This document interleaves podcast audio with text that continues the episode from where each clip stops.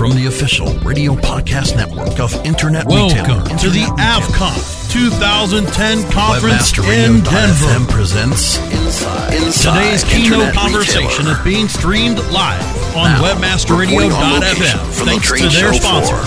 Here is Empyre Media, the world's only full service affiliate network. E EMPYREmedia.com. And Optizmo, the ultimate email compliance solution. OPTIZMO.com. We welcome your interaction by sending your questions and commentary on Twitter by using the hashtag pound AFFCON. Aaron Baker is Executive Vice President of Atrinsic Interactive for Atrinsic Incorporated. He oversees the company's agency division and its integrated service offerings. Now, please welcome your host for this afternoon's keynote conversation at AFCON 2010 Denver. Please welcome the founder of Shoe Money Media Group, Jeremy Shoemaker. Everybody, thanks for coming. Uh, my name is Jeremy Shoemaker. I write a blog at shoemoney.com. Um, I also have various other companies that I run, and I've been doing affiliate marketing for about seven, going on eight years or so. And um, I've also had a pretty successful radio show on Webmaster Radio for the last four years, going on four years or so now. Um, done well over 100 shows, had a lot of guests and stuff like that. And a lot of people have kind of gotten value out of those and, and whatnot. So when we were brainstorming about this keynote with Darren and Brandy about what we could do and how we could kind of like take kind of the, give the same value that we give to people from the radio show to the actual conference attendees. So we solicited questions and we got a lot of really, really great questions. And then I talked to Darren and Brandon and said, you know, we should get a, a really good expert who's been, you know, started as an affiliate and gone all the way up the ladder. So I thought of my friend Aaron Baker, who's the executive vice president at Atrinsic, which is one of the very few publicly traded affiliate companies. And not only is he high-powered affiliate exec or affiliate executive, is that what you say? Um, but you know, he started just like everyone here, and just like me too. Just you know, basically just getting started too. So um, join me in welcoming Aaron Baker. Thank you. So Aaron, do you want to just talk a little bit about Sure. what you do? So, um, in my former life, I was an Army Ranger. I went to West Point, um, had some interesting uh, stuff go on in the military, and uh, when I got out, I kind of stumbled onto this thing called affiliate marketing, and it was early 2003, I think, uh, when I first started. Um, I also, at at that time, I wasn't making a lot of money online. and I figured if I can make $100, how can I make a 1000 um, so I spent a lot of time and energy trying to learn how do I make more money online. Um, so I started working for various different companies. My first entrance into mainstream media was with a large radio broadcasting company called Entercom. Um, helped to build their streaming audio and video platforms and started to really learn at the same time. You had Google become very prevalent online.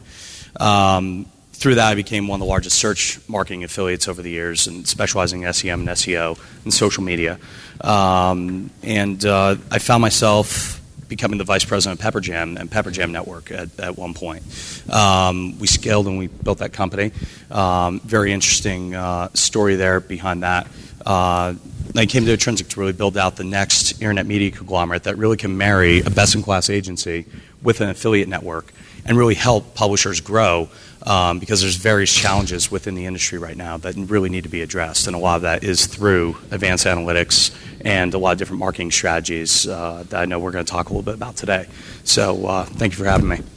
Awesome. Well, you know, it's it's a really interesting time in the world um, in the affiliate industry, basically because we're really transitioning into, and we're actually seeing a lot of government intervention, whether it be in the ta- in form of taxes or in guidelines with the FTC stuff, or just rules and regulations. I mean, we've been able to be operate pretty much. It's been the Wild West for a long, long time, and now it's slowly, slowly becoming more and more regulated. So a lot of these questions that we receive from people were in regards to a lot of it was just out of fear. I think fear of you know like should I they hear rumors about things you know FTC kicking down doors and all this stuff. So we wanted to address the issue. So one of the first ones we had, well, one of the the most probably the the most the one that was asked the most was uh, directly about the FTC. You know, should you have a disclosure?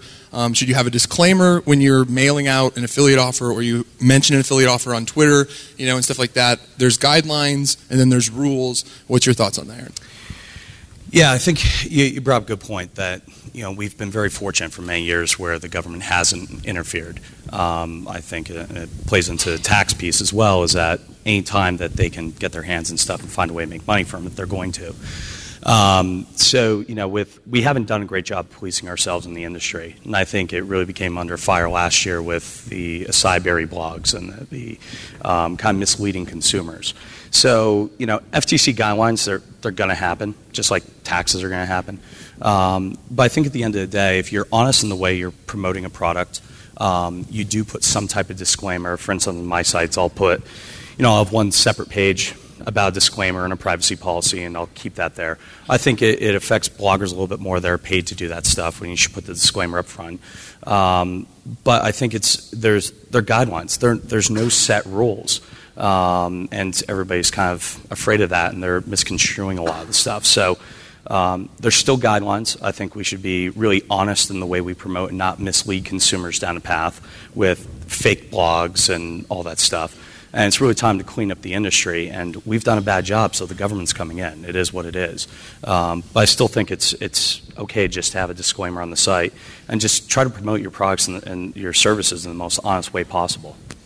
I think many times um, with our products and the way we promote them, we found that actually, you know, adding a disclaimer, adding having a privacy policy, terms of use, and all that kinds of stuff actually adds to the legitimacy of it. Especially Absolutely. when you have a real address, you know, that people can actually write to you or contact you or even call you and stuff like that. And I think that what you're seeing now is what happened in television and stuff where people started leveraging people's trust whether people trust Absolutely. blogs you know right now. People used to trust and, and still do trust the news and media outlets. And so you would see you know late night infomercials that were structured like it was a news broadcast about this great thing they just discovered. And you know there was some disclosure and disclaimers but you know at the end of the day you know it's really aaron hit it on the head it was it's more about misleading the consumer. And because when the ftc comes knocking I've known people that it's happened to that were totally doing it by the book, but the whole problem was is they had consumer complaints to like the Better Business Bureau and stuff like that, and they just ignored them. And they were like, "Well, who cares about the Better Business Bureau?" Well, in today's economy, the government's not really doing that hot, and they need to justify their budgets and stuff like that. So they are actively pursuing a lot of these things like the Better Business Bureau, even like Ripoff Report, a lot of these websites where consumers are complaining about being misled, being billed without their knowledge, you know, all kinds of stuff like that. So, and when they come, if you're doing stuff or not, you've lost. You're screwed because you don't have the money that it takes to prove that you're right. So, Absolutely. You know, th- th- this happened with the ringtone industry. This happened with any of the subscription products that had negative billing options. Um, Google's even cracked down on that now. Any any type of product right now, all the music service subscriptions are under fire right now. Um, all the co-reg models came under fire. You can't even run traffic from Google anymore with it. So your traffic prom- uh, promotional methods with somebody like Google, uh, if that's your main source of traffic, they're going to fall in line with whatever the FTC is doing as well. So they catch wind of something and they immediately change. So, you know, I think the, I think the uh, we just have to get really honest about what we do. I think I think the the best. So just in wrapping this little issue up, I think the best practice is, you know, what the FTC uses as a litmus test is kind of like if an 80 year old grandmother were to look at it, would she know that it was something for sale or not? Like, is she being misled into thinking like this is someone talking about this, you know, like it's they're endorsing it, or would she actually know that it, they were being paid to endorse it? So, I mean, me with a blog, me with my Twitter account, I've done them all where I've done paid stuff, and some I've disclosed, some I don't. But you know, I I think me as a as a whole, I've tried to disclose I am for sale. So, I mean, like everything I do is usually motivated. I mean, in some ways, but you know, I mean, like on my Your blog, I called actually, Shoe Money. yeah, I mean, that's that's what I try to do is make money on the internet. So, you know, like everything I do is motivated in some way for the greater good of making money.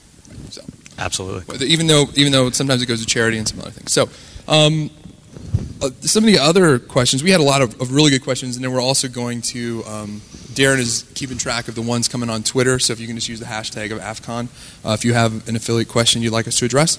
Um, and we'll also actually poll the audience as well pretty soon. Uh, you know, a lot of this, a lot of this stuff again is coming from. It seems like a big fear, uh, fear on the merchant side and on the on the publisher side. So from the from the actual the advertiser side, a lot of them there was a couple different people who said they had affiliate programs, but people promoted their products in ways they didn't approve of, or they were doing all these crazy things to do sales, and they and they just wanted to know like, what's the best way to get good affiliates to promote in a good way. Yeah, it's a great question. You know, I think the two, uh, what we tried to achieve with our network, and kind of where my thought process went when we said we're going to build a new affiliate network, um, with the hundreds of them are out there, it's hard to pick and choose what network to work with.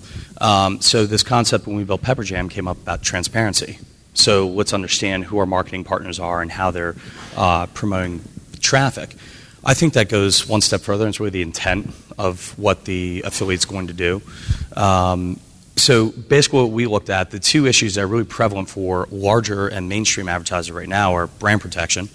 And then if I'm going to lock down my brand, I'm not going to allow affiliates to play in the gray area or kind of the black hat way.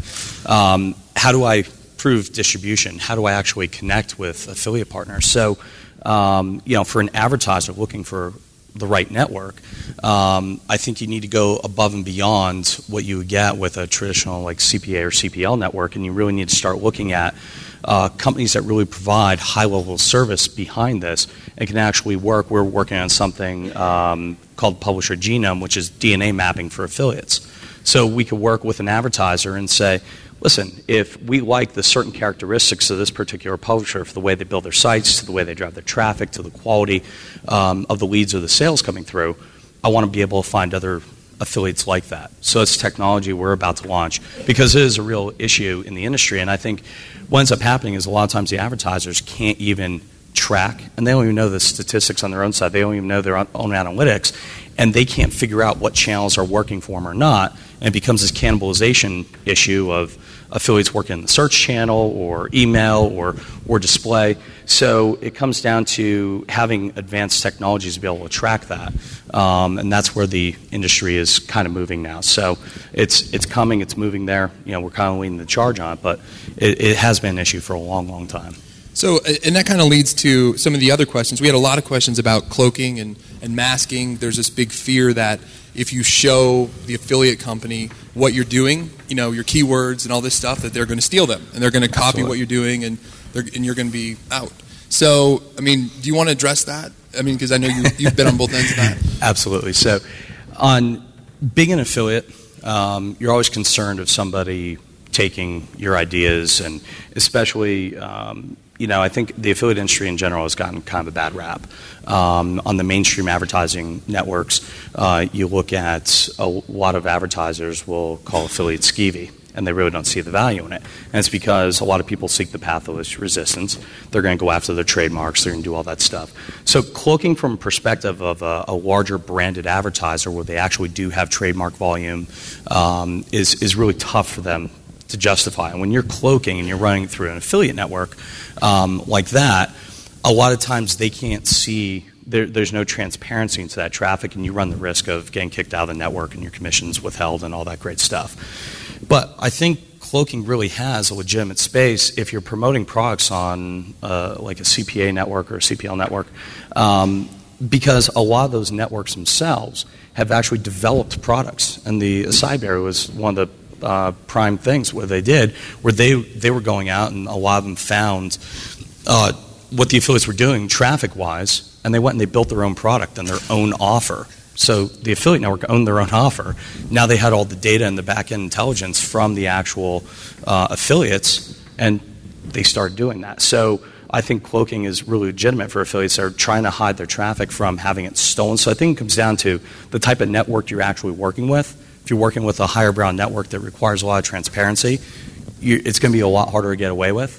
Um, but if you are really concerned about data, there's ways of doing it and not being totally Sure, so- skeevy. I mean, we so the, the but the actual affiliate networks, they I mean they they get to see you know all of the keywords that comes in that converts to sales. They get to see exactly how you're promoting it if you're using a landing page or whatever, um, and then they know all the things you don't. They know what margins they're taking. They know what they're paying to, you know, or they what they're getting paid, you know, and what margin they're taking and stuff like that. Yeah. So obviously, it would be incredibly advantageous to the affiliate network to create their own products and then just they know where to buy traffic, they know what product to make, and boom. So how what at what point? I mean, do I guess where, where's the line to where an affiliate network should and shouldn't do? That's that's a good question. I think you can even take it a step further, and you could say most affiliate networks are their own largest affiliates as well. So, and that has been a uh, over the past couple of years. Commission Junction bought MeziMedia. You had Linkshare acquire companies. So, um, it also comes down to are they becoming affiliates themselves to boost margins. Um, distribution is key, and if there's ways of doing it with a network, it's great.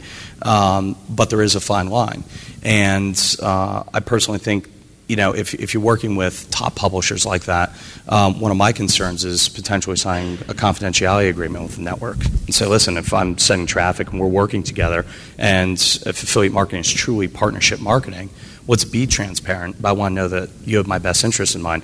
Prime prime issue that you had with your keywords being stolen, and that was from yeah, yeah, the monster themselves. Yeah. So I can't talk a lot about that legal case, but if you searched, you can see we had a legal issue with an employee of Google.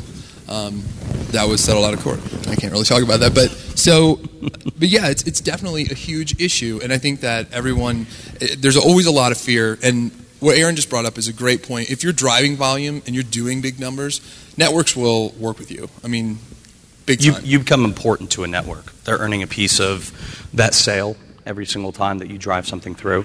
And if you're really a key partner, I know our key partners, we have confidentiality agreements with them. Um, yeah, we, we and also, work- most most affiliate networks aren't building out products to compete. You know, I mean, most aren't. But Mo- like most the aren't. acai berry thing was so simple because you can have the pills made overseas and do all this stuff, and so you supplements saw, in general is, are, are an issue because it's real easy, just white label products. Right. So a lot of times, you know, if I were to look at a network, I would stay away from those types of products um, where a network could potentially compete. There's thousands of different opportunities to advertise, whether you want to work with, you know, more of the lead generation type stuff, or if you want to work with uh, mainstream advertisers and e-commerce. Uh, there's lots of various things that you could do, and you don't have to be promoting that type of stuff either. So, you know, if you look at something that's popular like that, and if the networks are getting in the business, obviously there's there's something there, but it's also becoming saturated. So I also start to look at and go, where do, where else do you go? Um, and try to find the other low-hanging fruit as opposed to just competing in the big rat race. So right. Inno- innovation sucks, but it's very rewarding. I mean, when you can do it. So Absolutely. that kind of leads into the whole opportunity at hand. I mean, which in the affiliate industry, I think is you know I, I love it. I mean, I love. I mean, it changed my life. I wouldn't be where I'm at today without the affiliate world. And you know, it's given me freedom to do great, awesome things with my life. And um, I think we had a lot of questions about just how do I get started. I need a step by step. Where's a good place to get a step by step walkthrough and all this stuff. I mean, I personally feel all the information is out there. I mean, there's it's not. I mean, it's just get after it. Kind of. I mean, it doesn't really cost you anything to. I mean, I made a lot of money without spending money when I started, and I think there's this big myth that you need to buy something. Or I mean, I have products for sale that would teach you how to do affiliate marketing. So if you want to buy something, I would love to sell you that. But I mean. You can learn it. I mean, I learned it on my own, you know, and, and I know you did as well. Yeah, you know, there's there's multiple ways to get started. Um, I think there is that misconception. I talked to somebody before after my last session, um, and he was really worried about advanced tracking technology. And I said, "Well, what are you promoting?" He goes, "Well, I'm still trying to figure it out." And I said, "You didn't do anything yet. You don't even have a site built. So why are we going into advanced, you know, advanced tracking?" Um, but at the end of the day, I think it's you have to. You have to figure out where you want to play right? Because a lot of the stuff that's newer requires technical programming skills, so on and so forth. But you know, one of the easiest ways, and I think one of the valuable things, especially to a lot of mainstream advertisers that we represent, content is really a lot of the future of online. Right, I think Google's changing the way SEO has moved forward. Um, you know, just randomly blog posting comments and link farms and all that great stuff on the SEO side has become a real issue one of the things that I focus on a lot of times that we look at um, uh, really uh, high level affiliates are really niche people that develop sites that produce quality content um, that are driving traffic in a particular vertical. And that's part of our theory behind DNA mapping as we start to look. So if you're, um, you know, if you have a fashion blog, right, think of all the advertisers that you could be working. True Religion, you could work with DKNY, you could work with all these great brands and, and promote that in a legitimate way. Advertisers love it. One of the, the hardest thing to get into a network now, especially one of the larger mainstream networks, is a coupon site. everybody became coupon sites, and it was a quick mask for, uh, you know, trademark hijacking and all those great things. So, really, content sites you can never go wrong with, and it doesn't cost a lot to do because I mean, you can put up a WordPress Right, I blog and start. I have It's two very very, good friends of mine. Uh, one started a site called I Can Has Cheezburger, which is has all the stupid cap photos, and captions that you see everywhere. Um, you know, the site's basically sold for it sold for two million bucks, but it's uh, it now it does way better revenues. Um, but that started on you know WordPress. And my other friend uh, has an MMA, it's MMAJunkie.com was was junkie.wordpress.com when it started. Another multi-million dollar blog. You know, just started. These sites make just completely kill it in the affiliate industry, and it's all like the you know Cheezburger does the whole thing with the pet products and all that stuff. And these were just fun niche sites, and that's the same thing that happened to me too in ringtones. I basically fell into a hole of money in, in the affiliate industry because I was so into music and making ringtones, and I thought it was really cool to make and share ringtones. So I think like we had a we had a question about you know just how do I get started and all this stuff, but we also had a question about do I have and I loved it when it came in. I'm trying to remember exactly what it was, but it was something to the effect of do I have to do really bad things to people to make money on the internet? Yeah. right? So, and I thought that was really an interesting way to look at the affiliate industry. Like, really, like do people really Yeah. look at it like that? But I mean, like if you look at some of those sites, I mean, they they make money just because they they just love what they're doing and, and all that stuff. And I don't. Do you want to touch on that a bit? Yeah, you know, it, when at the end of the day, this is all marketing, right? Find something you're really passionate about, right, and pursue that. So if you're really passionate about real estate, start a real estate blog. Lots of advertising you can work with. To your point with the guy with the MMA site, you know, if you're an MMA fan, great. Let's put content around that. There's various content writing. So if you don't feel like writing the content yourself, there's various services. Idealaunch.com has a great content writing service. Our friend Byron White.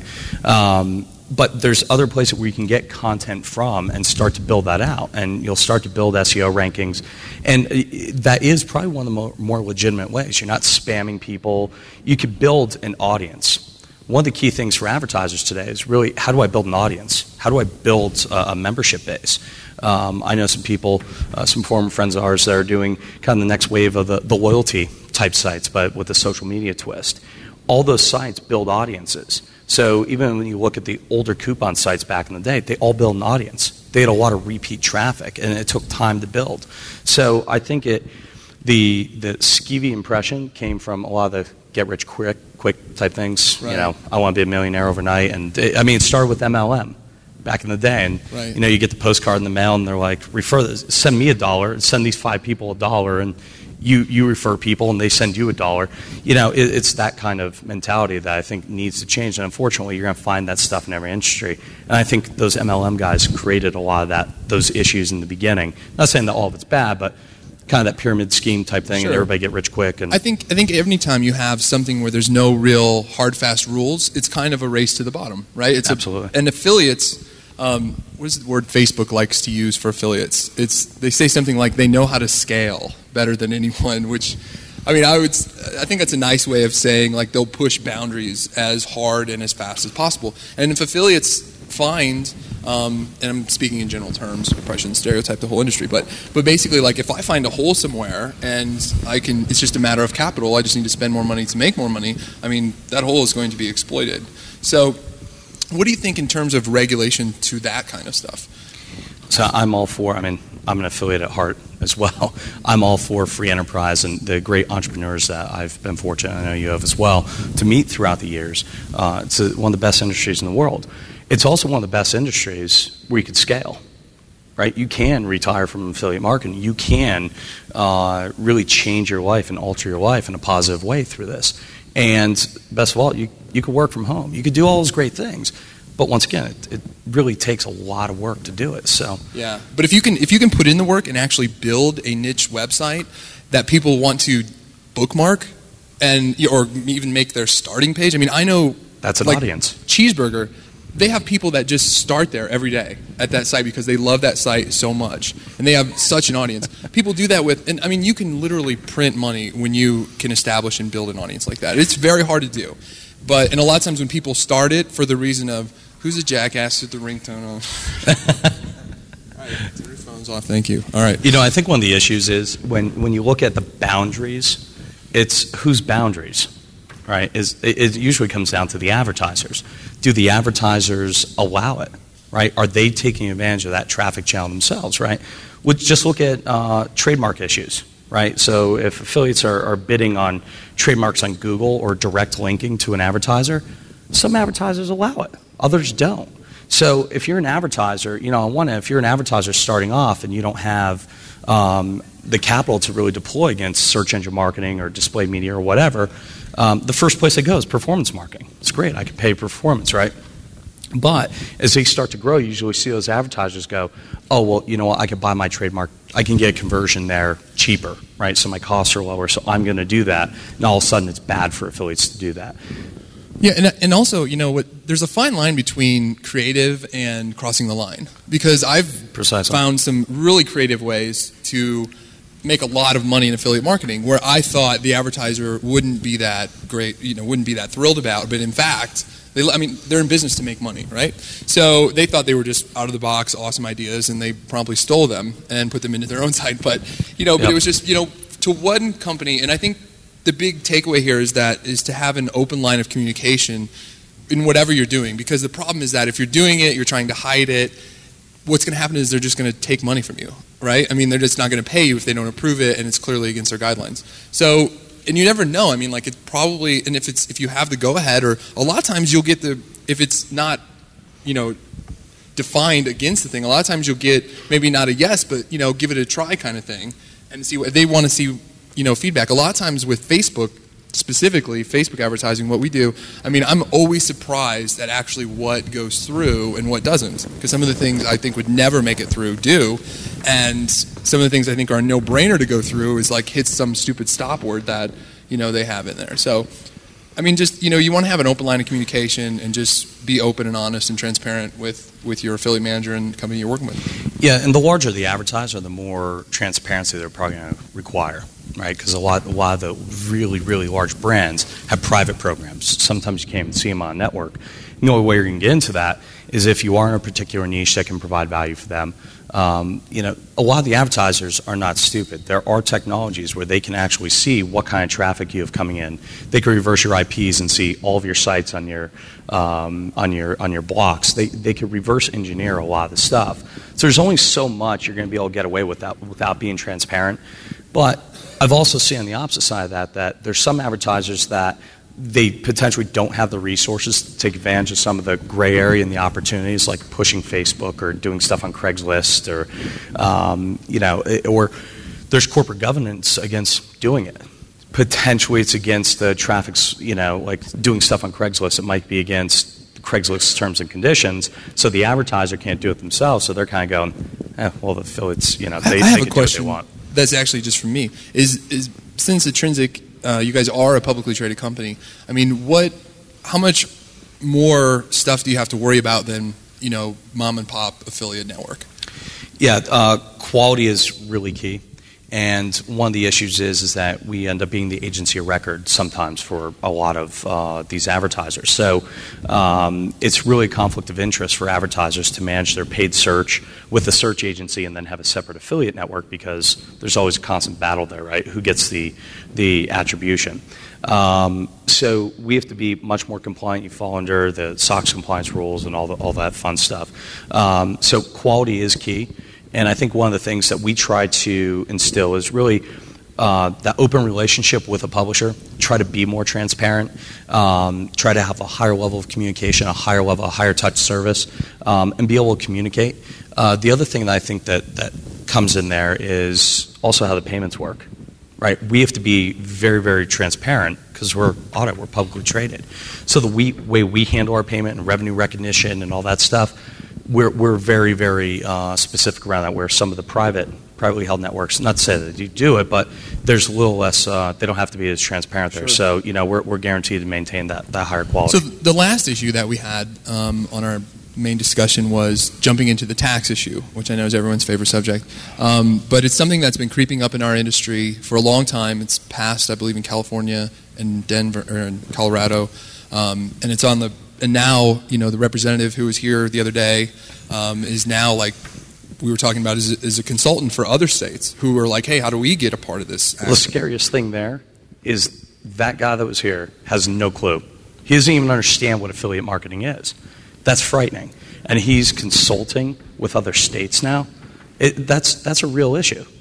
And, and the, thing, the thing that bothers me most about this tax issue is these bills are being passed and people don't know what are, I mean, there's no great like alliance against it. Like, there's no big lobby. There's no. I've had like affiliate networks come to me and say like, you know, we need to form a lobby. We need to do this. How do we do this? And I, do you think that it's because of the affiliate industry? And I, we even had this conversation last year, and that everyone is as an affiliate is used to operating as such a lone wolf that it's just the idea of everyone coming together to lobby against this is just will never happen, and we're just going to get stuck with this tax thing, or well, I mean, the two things are inevitable: are death and taxes, right? Right. It- It's it's going to come. I mean, like you said before, we were very fortunate not to have to deal with this until now.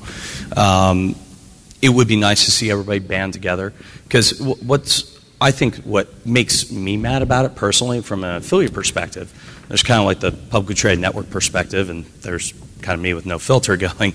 I'm not okay with this. If you're going to treat affiliates as stores, then all right, let's talk about the other form. Why are they picking on affiliates? Let's talk about the other forms. You have Google AdSense on your site. Why aren't they going after that? What about sales through that? What about when you have ad tags on your site for display media buys or whatever else? Why aren't they going after that? It's, they're going to attack affiliates. So Yeah, yeah. Wow. th- that's the scary thing. Is really where does this stop? It's the same thing with the casino thing. They basically, you know, stapled that on the back of that thing. The the process of making software that lets people gamble or however it's worded, then basically shut off that entire industry overnight. And it was always going to come back and back. Well, here we are years later. Exactly. And that's what's scary. And to your point, saying not giving me ideas, that's also on the opposite side. How many people in this room haven't thought about that either, right? We need to band together. We have to find a way. Um, I mean, that's our next, uh, our next issue we attack, but uh, um, we, have to, we have to band together. You don't know where this is going to stop. They basically chased the casino industry right out of the U.S. I mean, it's, it's, it's gone. And if the casinos were uh, a little bit more forthright and be able to pay their taxes and they were able to earn money off it, we wouldn't have this issue. So, um, you know, it, as, as an affiliate, what bothers me is that a lot of affiliates are just starting out. Right, there's very few super affiliates in the world, and when you're getting to that stage, you're incorporating, and you know you're used to you have you have resources to deploy against you know other taxes and stuff like that. It's tough out there. It's really tough as an affiliate to make money, and traffic prices are going up, advertisers are tightening their belt, the economy's worse. So when you start looking at it today, it's going to squeeze your margins even more. So we all know it's kind of coming. We just don't know to what extent. And if we all don't band together and figure something out and keep lobbying and keep pushing, um, it's only going to get worse. I think they go down a deeper path, and it could end up uh, like the casino industry, which we hope doesn't happen. Um, but also goes to the other side, escalation, right? So it's time that we also become more sophisticated as affiliates, understand um, the analytics better, uh, like I just did the panel on that, and understand consumer path conversion, understanding um, really how you can gain more market share with using a lot of tools. We need to get more sophisticated. We need to clean ourselves up, and uh, it's definitely going to be a battle to be fought. But we need to start thinking about this stuff, and it can't just be. And you made the point outside. It's it's one of those things where, well, you know, it doesn't affect me today. Yeah, everyone looks like the whole thing when Colorado was going down in California. Everyone was like, "Doesn't affect me. Why do I care?" Well, it's coming for you. Eventually, it will come for you. Um, so I think that the bigger thing is that people just see money, right? When you go on the ballot, um, you know, like my mom and dad or my wife even would see this thing on a bill, which is like, "Oh, more money for our state." Yeah, I want that. You know, it's like this affiliate tax. Let's tax those guys. You know, those crazy guys working from home. And most consumers do not know what affiliate marketing is. Absolutely. So they, it's just they don't more understand what an affiliate link is. they're like, oh, it was great when we got the casino approved. And I remember how awesome that was. So, you know, so they're just going to go for it. Well, so what we have to do is we have to not only get after the politicians and let them know that we won't be voting for them again and stuff like that, but also educate consumers and create sites and even advertising through Facebook, which I know, like, if somebody was to step up and actually form this nonprofit, I mean, companies like Aaron's and all of the major companies I know would contribute to it and believe me and fund it for whatever advertising was needed in the states where this is kind of stuff is going down because you need to educate consumers because what's going to happen is these businesses are going to pack up shop and go to states where they're not going to have to pay taxes until basically there's nothing left. And so it's really bad for the state because it's going to eliminate a lot of economic growth in there. It is, and I don't think it just it resides with the affiliates, right? I think networks need to step forward, um, and I also think advertisers need to step forward. So advertisers love the pay per performance model. Well, maybe at some point they're sharing some of the risk, or you know, it, it's a lot of advertisers won't take a risk on uh, display advertising, but they'll do affiliate. So you know, there's going to be a different risk, and now their affiliates are going to be at risk. They're not going to step in and help to keep that channel open. So I think it, the lobby comes from all three sides. It's it's really that network in the centerpiece, but actually having the advertisers who are much larger entities that can that pay a heck of a lot more in taxes than affiliates would really just start putting the pressure on as well. Yeah, I hear I hear every day about how hard affiliate marketing is. It's hard work, right? And we said it, is hard work, but you know what's hard work is when I was freaking stocking cat food at Target. You know that was hard work. And so, you know, I think that my whole point of that little thing is that right now there is such an opportunity in the affiliate space. Like ten years from now, we'll be talking about. Remember how easy that was to do? You know, like there was there's no rules. Remember when you didn't have to get a license to do affiliate marketing? Remember when you didn't have to pay like a crazy amount of tax? And I mean, the margins we operate now are like no other industry in the world. You know, the affiliate an affiliate normally operates on a huge margin of profit. I mean, huge margin of profit. So, especially if you know they're not well, I mean, they just operate on a huge margin of profit. You know, whether they're paying for traffic or, or not. If they're so, we can go ahead and uh, I know Darren has questions, and also if you guys have questions, just raise your hand, and we have somebody to take around the mic here. Jeremy from Revenue Diva. Uh, she asked, what do you feel is the top 10 best areas for affiliates to make money right now in affiliate marketing? So somebody on Twitter said, uh, Revenue Diva said, what do you feel is the top 10 best ways to make money in affiliate marketing? Want to jump on that, Baker? Jim, I giving away too much information? Um, listen, I think there's multiple ways to make money in affiliate marketing. Um, you know, one of my favorites, uh, some of the promotional methods that I've seen, um, advertisers are really after the niche content sites. I think a huge opportunity if you do it the right way. Um, a lot of the uh, it, it- with the advanced analytics platforms coming out, making search actually work and not have to do it in the black hat way where you're going after trademarks. I think that's that's a really interesting way. Uh, some of the new value proposition sites that are coming out, uh, especially that incorporate a uh, a feature, uh, social media Is there any integration. specific niches you think? Um, personally, I'm, I'm a big fan of retail and e-commerce. I mean, even though it has been down, you're starting to come into with e-tail and e-commerce. I think what's great is that it's real easy to map out seasonality with those guys, right? So you start to look at all the fashion brands. You go, okay, we're going to see an uptick when it starts to come into uh, back to school season. Then all of a sudden, you know, you have you have promotional calendar now. You have Halloween stuff to promote. Then you have fourth quarter with a lot of big retailers. So um, I saw a lot of different verticals like that, and basically a lot of the successful affiliates that we see around that vertical as a network, they're really mapping out those calendars and deploying the necessary resources, and they shift focus as they go through the year. So I think it's, it's being a smart marketer in, in general is really what helps. But you know, the one thing I do caution is that a lot of people always chase the shiny new things right? It's always the hot new uh, promotional method. I think uh, your friend Seth Godin put it best with the, his book Meatball Sundae, right? It's you, you look at a, a great sundae and you, it's really the product, and you, you want to, uh, or you- look at the uh, meatballs and you're kind of like, oh, it's not all that attractive, and that's actually the product, and all of a sudden you put the whipped cream and the cherries on top, and you're going. Well, and that's the social, new social media, and it's all the shiny new things. And it doesn't matter if your product sucks, if your if your site sucks, and you're looking at it and you're using all these new promotional methods, it doesn't matter. So it comes back to being a marketer. What are you doing? What, what is something, and I love to look at advertising, you look at the iPhone or the iPad, they didn't have to spend a ton of money on marketing if they really didn't need to. Right. I mean, what AT&T site got shut down with the iPhone 4G, and everybody's, uh, or the iPhone 4, and people are saying all over the place that the phone's not ready for launch. There's all kinds of bugs and problems, and people still want it, right? So it's all about creating a good product. So find something you're passionate about, create a great product around it, or a great site, or something of a lot of value that somebody's really going to want to read or touch, or it's part of creating an audience. I think that's what it all comes back to.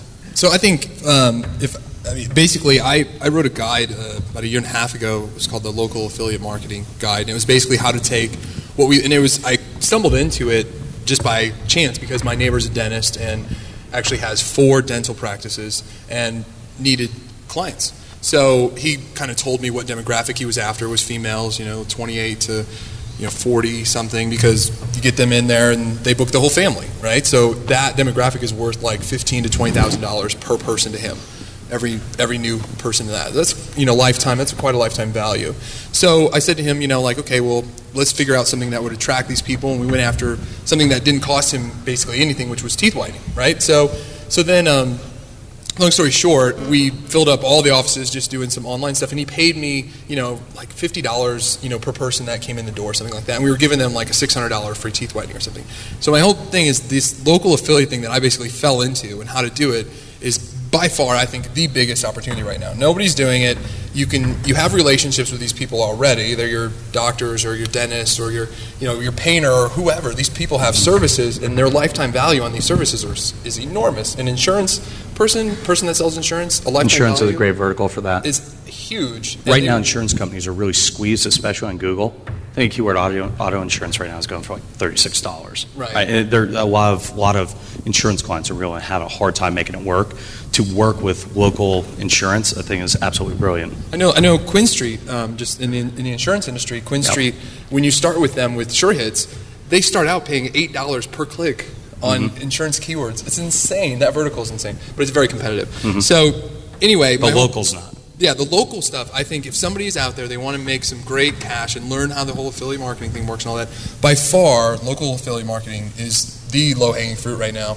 It's it is the new frontier, and you can. I mean, can you make a million dollars with it? Probably not. You know, you still have to deal with people. It's not going to scale like online stuff was, but you can definitely make an awesome living doing it. So I think you know, for somebody, I think that's probably my best tip that you can do tomorrow. You can start setting up the relationship doing that. Um, Another big tip I have, just in general, for people that want to get into affiliate marketing or are doing it now, I think you, under, you have to understand basic salesmanship. I think so many people want to make money online or want to do affiliate marketing because it's so cool, and they read about stories like mine, you know, which I used to stock cat food, now don't, and all that stuff. And so it's just, you know, it's like it's cool, right? It's a great story, and everybody wants to do it, but they don't understand the basics of selling. And I had such a background in commission sales that you know it was very easy, and I still adapted a lot of those same principles of call to action, and you know, and I mean, like one of the basic principles of selling is you have to ask the person, do you want to buy it? You know, you have to ask them, are you ready to buy this? Are you ready Absolutely. to check out? And so many people don't do that. Um, you know, and, and I see Tim Ash in the audience, and he's got a great book out there. What's the name of it? I forgot it. so landing page optimization it actually goes over a lot of the basics but um, and some really technical stuff as well excellent book but there's so many basic things whether it's social proof or scarcity and all these things that you should probably understand the basics of sales and salesmanship before you jump into affiliate marketing because that's the real sauce of it i think is, is and you you i know you can appreciate sales as well we love you know Glengarry Glen Ross and we talk about that movie a lot and stuff but i mean i can i can really I really love how sales work and stuff like that. I mean, do you think that's a big part of affiliate marketing? Absolutely. There's you're selling stuff. Right. That's what you want people to buy stuff, or you want to, you want them to do whatever intended action that you want them to take. There has to be a call to action, and I think being able to do that, even going back to your local point, you're going to have to go in and you're going to have to convince these people. Most of these people don't even understand search engine marketing yet, right? And all of a sudden they're going to try to grasp affiliate marketing. I'm only going to have to pay per lead. I mean, the cost per thousand model in the offline world is the only thing most of those people know. So you have to be able to sell, and you have to be able to sell yourself. I think that's the most important thing is that people are going to trust you, and that's part of having a great relationship with an advertiser. So, Yep. Okay. Um, Aussie Webmaster asks, Oh, can boy. people still sign up for your 16-week online training program? I'm ready to pay him later. Yeah, I started a 16 week. Uh, it's actually was 12 week that kind of evolved into a 16 week thing. It's shoemoneyx.com. It's just like I got the inspiration from P90X. It's completely free. You can sign up for it. You get like a PDF a week that tells you like go check this out and here's what you learn. It's kind of like a guide, not really to make money online, but it's more like how everything works. So it kind of like explains like affiliate marketing gets to the root of it, the local thing, and all the other stuff. So it's shoemoneyx.com. Go in the audience. Yeah, does anyone have a question? Wow. Silence. I guess where that just was just that good. I guess so. I doubt it. Well, thanks everybody for coming. It- he- we actually we have some questions. Yes, sir. What's that? I live in Colorado, so I followed the affiliate tax thing, and and now what's passed in Colorado is actually uh, online sales tax. So not really an affiliate tax. So I'm wondering what taxes have passed in other states, and how is it an affiliate tax, and what part? Because in my opinion, there, there's already an affiliate tax. It's called income tax. You know, all affiliates have to pay income tax, just like everyone who works a job. So, what's this? What's this added tax? I mean, it sounded like you were talking about a couple different things, like maybe licensing fees could be one example of a tax. What what things do we need to keep our eyes open for and, and look for? Um, I was more I was more talking about just in the future. I think, like as far as licensing goes and stuff like that. I think you'll see um, where people will actually there'll be much more regulation and people might have to actually get a license to do business, like you know, like a business license to do license to do business on the internet. Um, because if we keep doing this race to the bottom and people keep having bad experiences, eventually we'll get to that. Because now a lot of times it's very hard to track down people who have some of these offers, right? So we can't. That's got to stop. Um, as far as, and I think that there'll be just more and more regulation down the road. So licensing and all that other stuff was something. It was is just like I don't know if that'll happen, but you know I could I could definitely see it happening. Um, but the tax wise, the online tax in general is what's going down from state to state. The way I understand it, anyway. I know it varies a little bit, but I'm I'm with you. I mean, we already pay income tax, right? Um, you know, but it's it's it's somewhat. I mean, it's it's it's coming, and there's there's really. I mean, it's it's so hard to address the issue, um, but but it the thing is, it's on a state level, right? The way I understand it, and and so then states can then state by state get the money for the transactions that exist in their state, right? And so the affiliates were then it was just coming out of the affiliates before. Did the affiliates have to pay, or was it coming right from the networks themselves? Uh, the the affiliates. Right. So um, that's the way I So understand. it. advertisers, advertisers start start kicking New York affiliates out of their program. Yeah. You know. that's what happens is these affiliates really get screwed. Um, we had some people write in with the questions too. With the tax issue, was there's people in in Colorado who were Amazon affiliates who were doing great, and they got zinged with this, and so then Amazon kicked all the Colorado people out of their affiliate program, just like in New York and in California. And so now they had they basically a lot of them were setting up addresses in Nebraska. And, and stuff like that, and doing business out of there, and even if you know, so it, the problem. But now none of that money flows into Colorado, right? So it's just, and, and the thing is, just the general public needs to be more educated about it.